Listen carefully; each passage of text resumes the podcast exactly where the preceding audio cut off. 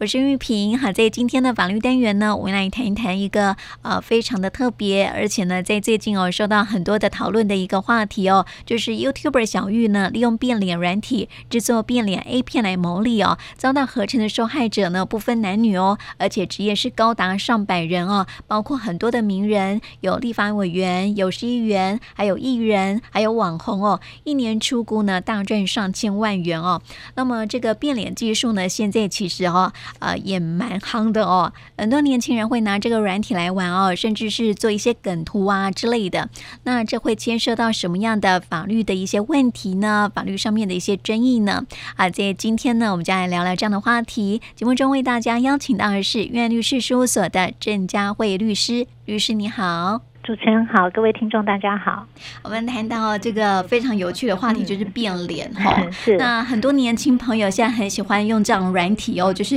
啊、呃，把自己变成明星啊，或是把明星变成自己啦，还有做一些梗图这些的哈、嗯嗯。我们现在了解一下，说像是这样的这个呃技术的话，看可能会引发什么样的问题呢？嗯，没有错。其实，呃，这个东西在呃上一次新闻刚出来的时候，呃，大家就蛮关注的哈。但但是我们可能要提醒一般的民众，就是说，你随意的拿别人的呃这个照片，然后，就拿拿来当做你把它截取之后来用在其他用途。其实第一个我们会考虑到就是你有没有侵害到他人的这个肖像权的问题。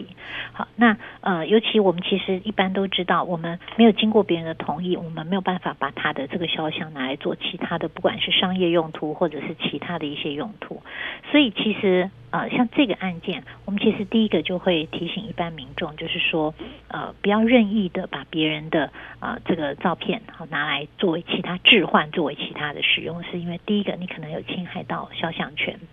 那第二个，其实小玉的案件里面，我们还有另外一个担心的是说，其实他这个部分，呃，他是呃做了一些这个不雅的光碟片或不雅的一些内容。那其实这个不雅的内容，如果是猥亵的内容，其实他甚至还有触犯到刑法，啊，是不是有散播这个猥亵的图画、影像的这个物品？好，这样的一个呃刑法两百三十五条的这样一个罪责。那所以其实我们会提醒一般的民众，就是说，呃，这样的新闻我们看了以后，可能另外一个就是要警惕，就是说。这个东西其实是会有一些呃，这个呃侵害他人权益的一个状况出现。嗯，那我想了解哦，因为有一些人说啊，这个呃他在平台上面上架了嘛，对不对？嗯、但是哦，他是没有办法强制平台来下架的，会有这样的状况吗？应该这样说哈，呃，他这个这个 APP 呃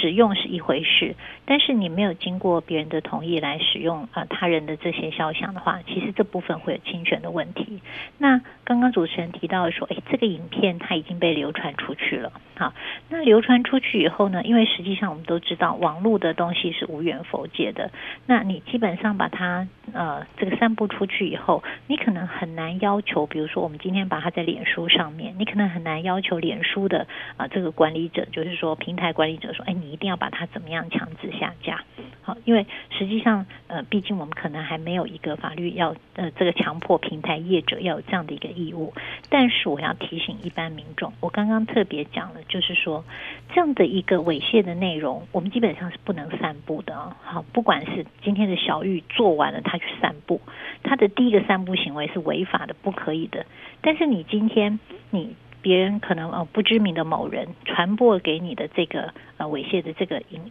影音之后内容之后，你也不能够再把它再转传出去。你如果把它再转传，你同样有触犯一个散布的这样的一个罪责。所以我们提醒的就是说。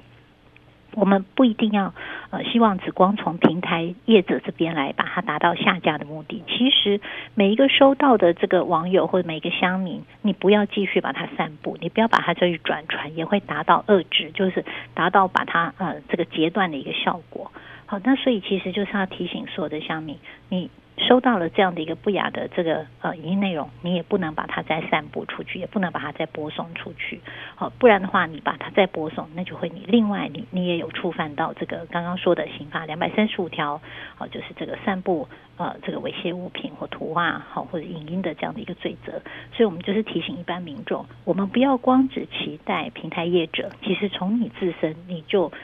不能够继续把它再散布和转传。嗯，这是针对这个案例哈，要特别提醒民众要注意的部分了哈。那么谈到说哈，现在 AI 换脸呐，好像就是技术还蛮蛮发达，因为从国外引进来的嘛哈，开始流传，而且呢，现在很多的自媒体对不对哈？所以在网络上面啦，做一些变造啊，感觉很有趣这样子哈。听说不只是我们台湾哦，像是川普啊、希拉蕊啊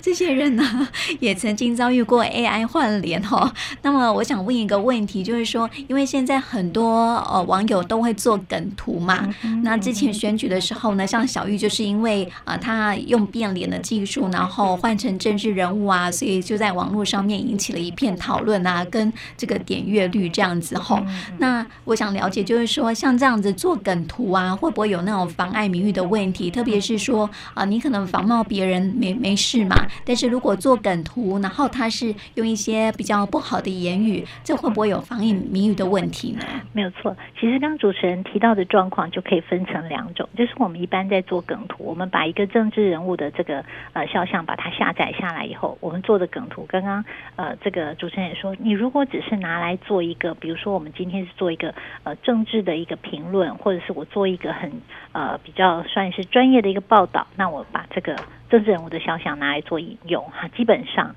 他没有做其他的这个不法的或者是不雅的字眼上去。那因为这个政治人物他跟一般人物不一样，哈，就是说我们其实在讲肖像权的时候，还会看这个他是一个公众人物还是我们一般人物。如果是一个公众人物，在他的官网上面或者在新闻上面，其实他有很多的呃照片，有很多的曝光的机会。那所以他的肖像权其实就会受到某程度的限缩，好，就是说如果基本上。我是做一个像刚刚说的，是一个呃比较公平的一个评论，或者是一个政治事件的一个讨论。那引用，那其实这个时候公众人物你可能就不能来主张我的肖像权。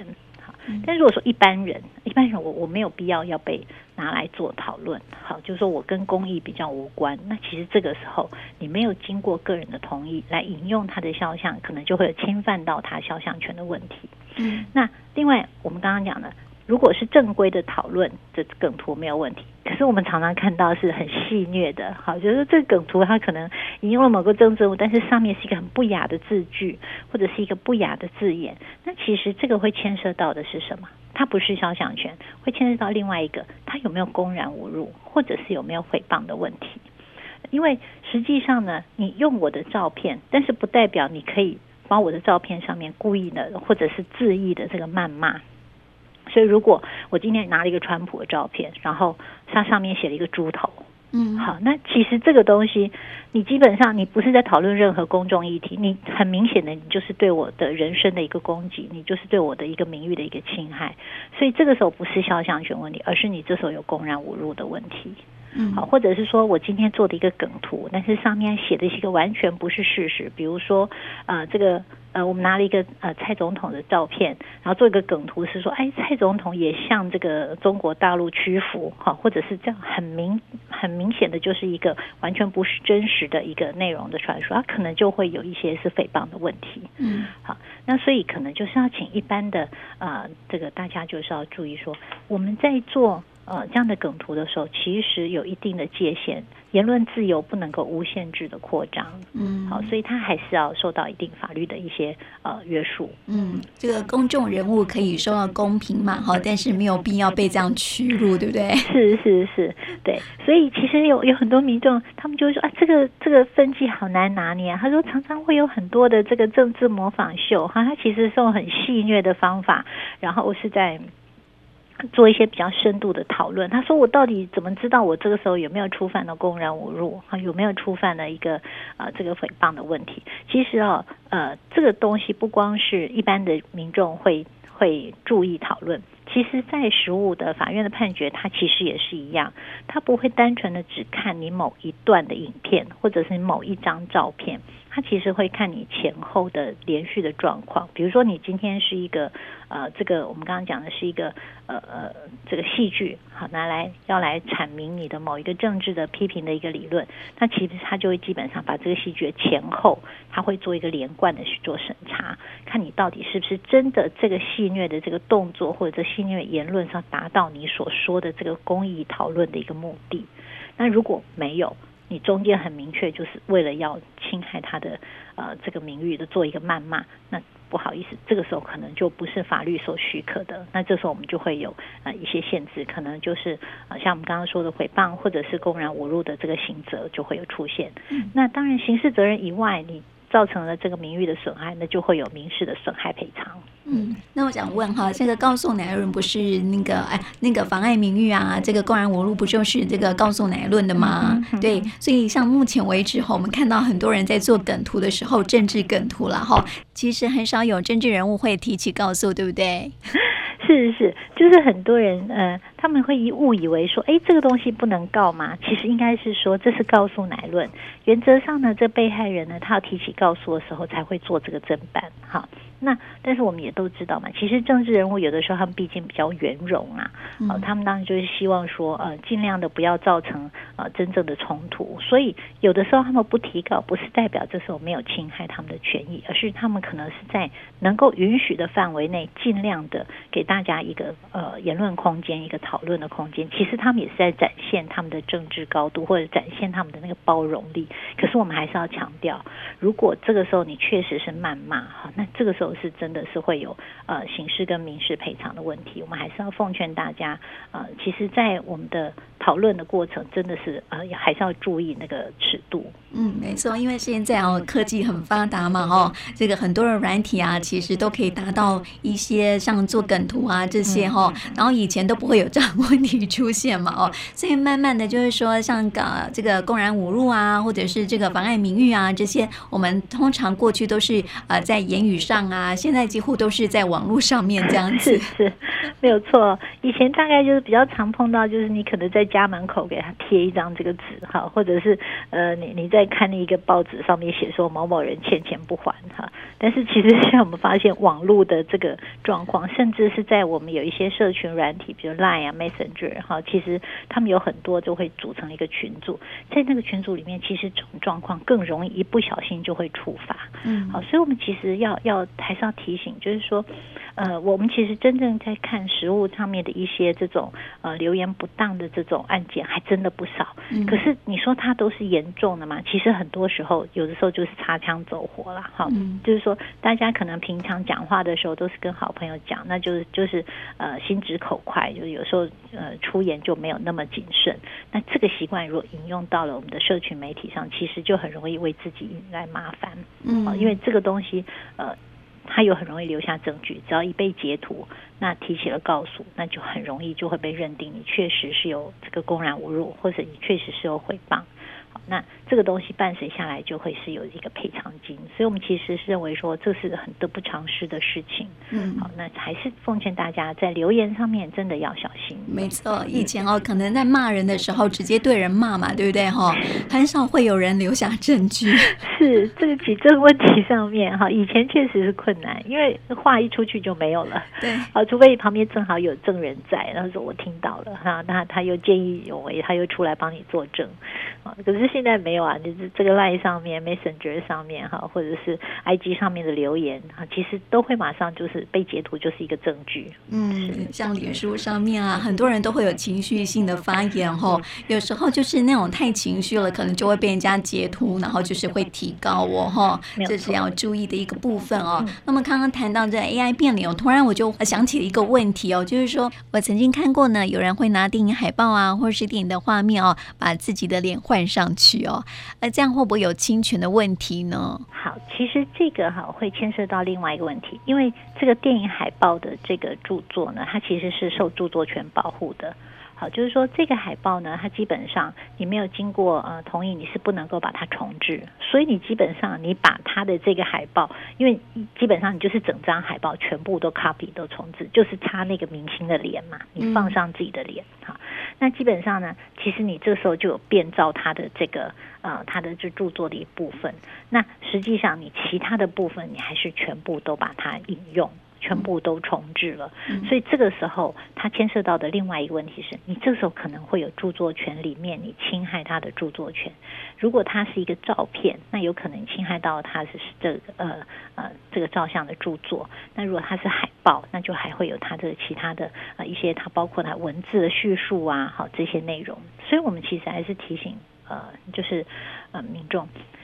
看起来是很有趣，就是说，好像你拿了一个海报换上自己的脸，但是这个我是觉得，如果真的要，那你可能就是私底下的好朋友之间来做这样子的一个呃开开玩笑，可能还还